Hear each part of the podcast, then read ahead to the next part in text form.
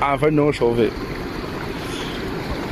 你给他交几分钟？我们大陆人从小在学校就教导我们说，我们是黄河的后代，我们是黄河的子女，是炎黄子孙。黄河就像我们中国人民的母亲一样。那前不久我们都知道，连台湾的歌手啊，在中国的舞台上面都大言不惭地说，我们台湾人民，包括我自己，都是喝着黄河水长大的，我们都是黄河滋养的后代。干，我觉得干你屁事哦！黄河都不流进台湾，你一个。台湾人是怎么在台湾从小喝着黄河水长大的？是受黄河滋养的。你再怎么说，你说你喝着淡水河的河水，你说喝着高雄爱河的河水，我都觉得没有关系。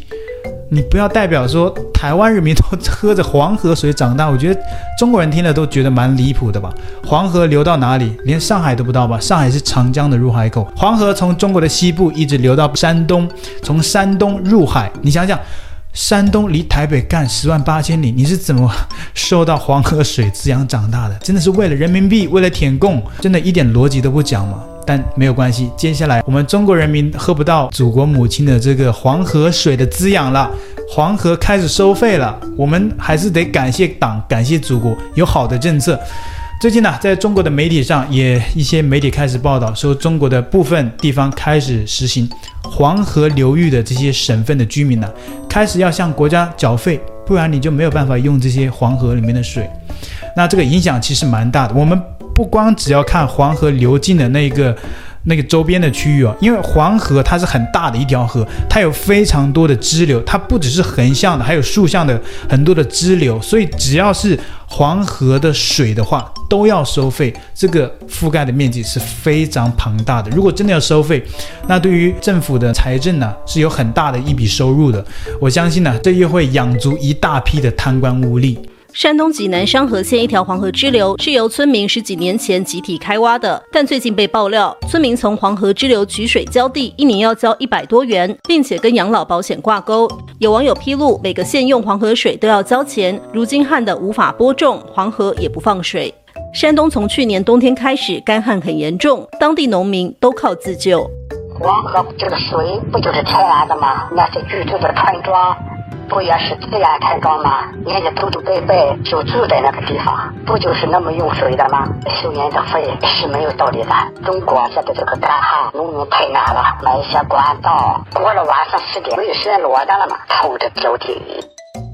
山东菏泽、聊城、滨州等地农村也有人反映用不到黄河水，政府还在收水费。山东运城县黄集乡被网友曝光，黄河放一次水让农民浇地，每人交水费一百多元，比前几年翻倍。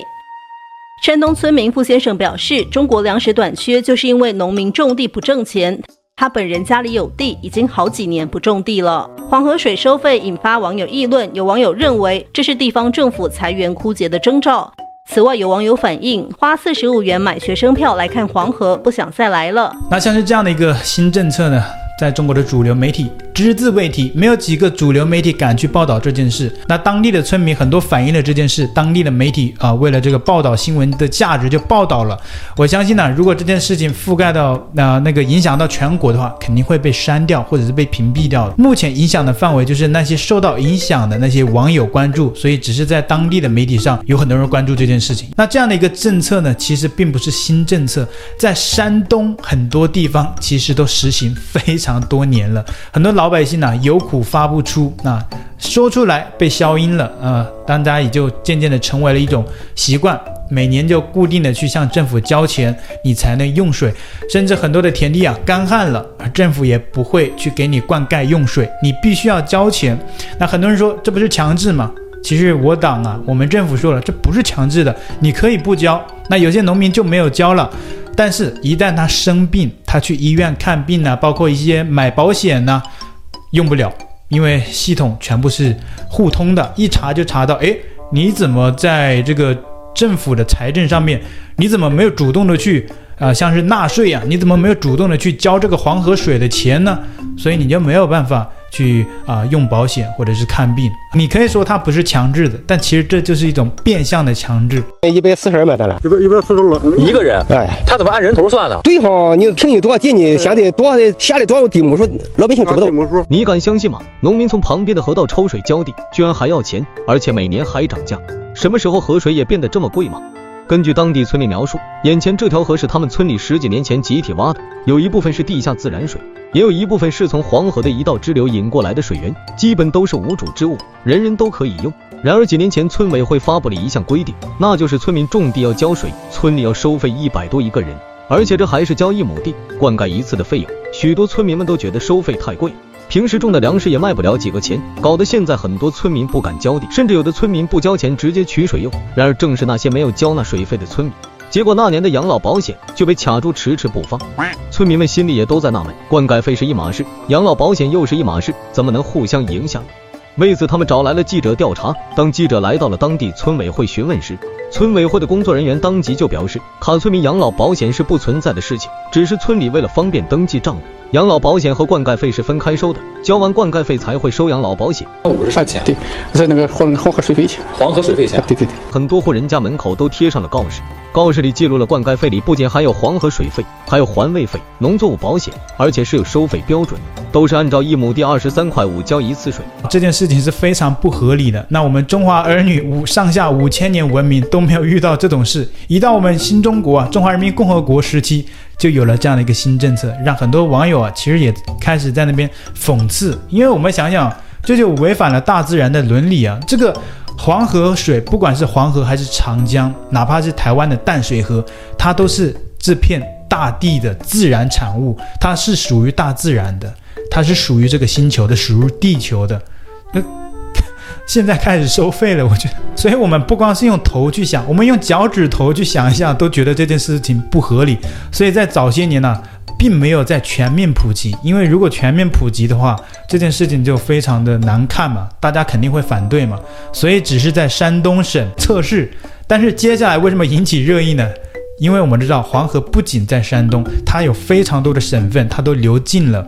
接下来的政策就是说要进行一个普及、扩大化。不只是在山东这么搞，全国多个省份都要这么实行，所以就引起了很多人的关注嘛。毕竟影响到自己的利益了。黄河流进的那几个省份，基本上都是农业大省。发生这种事了，我们才知道言论自由难能可贵。民主国家的话，你直接骂当局就好了，你直接指着蔡英文的鼻子开始骂。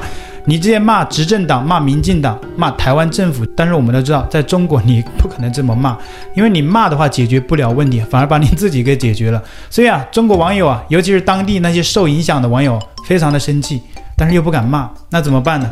只能讽刺。天啊，这是啥政策啊？我没听错吧？你没有听错，这就是我党的暖心政策啊。他说：“真是日了狗了，我们老家就是靠农业发展起来的。”我爷爷一生都在灌溉水稻，现在也是农业大户。如果政策实施到我们老家，真的是损失挺大的。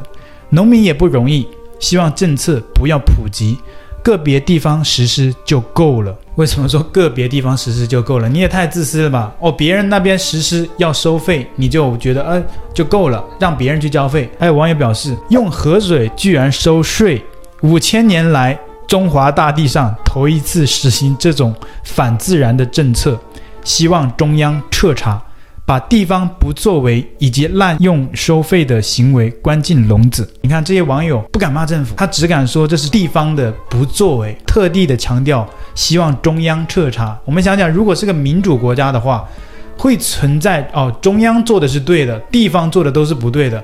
只要出了一些问题，像什么武汉那个疫情爆发的时候，哦，武汉政府不作为，然后什么唐山那个恶性的伤人事件，哦，唐山地方政府不作为。反正中国一旦发生一些政府不作为的事情，啊，中国人都会说哇。中央彻查，国家来彻查，地方不作为。但是中国不用检讨，一旦出事啊，是地方的问题，中央啊还是伟大的，我党啊还是暖心的。所以这位网友啊，还说希望中央彻查，把地方不作为以及滥用收费的行为关进笼子。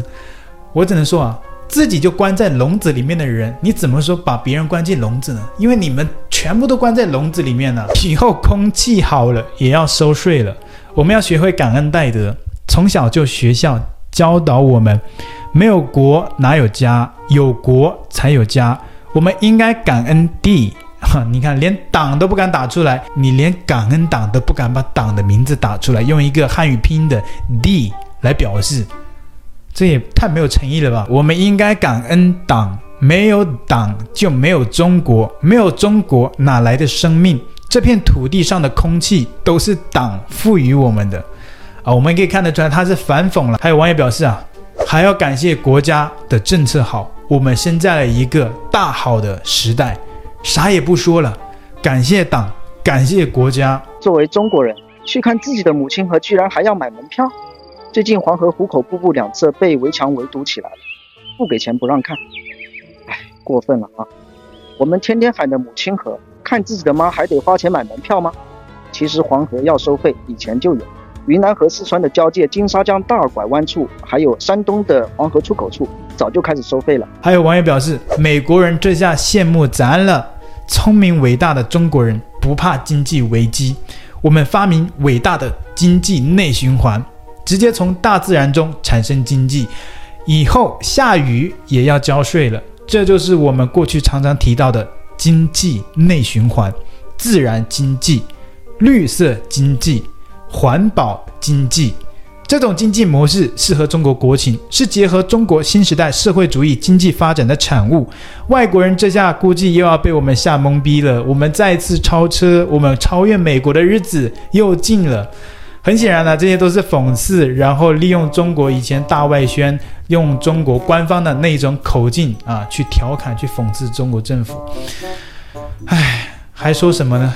没有什么好说的。我们感谢党吧，甚至连台湾的明星、台湾的艺人，曾经都说我们是喝着黄河水长大的。那接下来黄河水要收费了，请问台湾的艺人萧敬腾，你要不要交钱？我知道你求婚成功了，恭喜！但是这个黄河水啊，你还得交费啊！不要因为觉得你在台湾就不用交税，你可是喝着黄河水长大的呀，不要忘记喽。